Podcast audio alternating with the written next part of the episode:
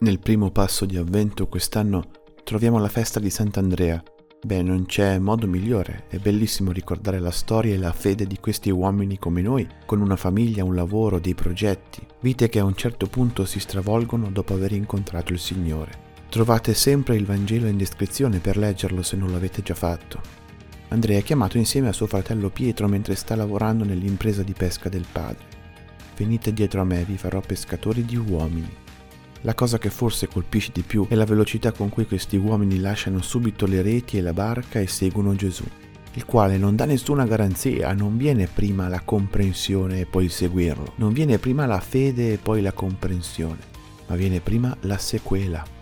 La fede va prima vissuta e poi capita. Andrea e gli altri apostoli non capiranno Gesù quella mattina in questo tempo di avvento Sant'Andrea ci mostra che la speranza della nostra vita non sarà quello che pensiamo noi, che progettiamo noi, perché la vita è un'avventura che non si sa come finirà. Infatti ogni apostolo è vissuto e morto in circostanze e luoghi diversi. Andate a vedere su internet dove finirà Sant'Andrea dopo essere partito da quel lago. La speranza arriverà se saremo disposti a sconvolgere e mettere in discussione ciò che abbiamo e pensiamo. La speranza non è qualcosa che aggiusta la nostra realtà, che mantiene o riporta le cose come stavano o come vorremmo che stessero. Tante volte siamo bloccati per questo, perché pensiamo e cerchiamo o qualcosa che avevamo e non c'è più o qualcosa che ci costruiamo noi nella mente. Pensiamo, calcoliamo, comodità, tornaconto, opinione degli altri. Il discernimento è un'altra cosa, ma lo scopriremo i prossimi giorni.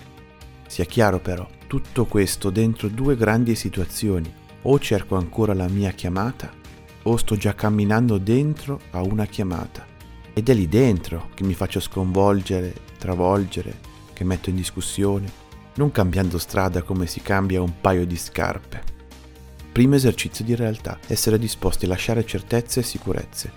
Pensiamo alla nostra vocazione, alla storia col Signore, per chi l'ha incontrato, e a come ci abbia fatto cambiare idea e vita su tante cose che pensavamo inamovibili.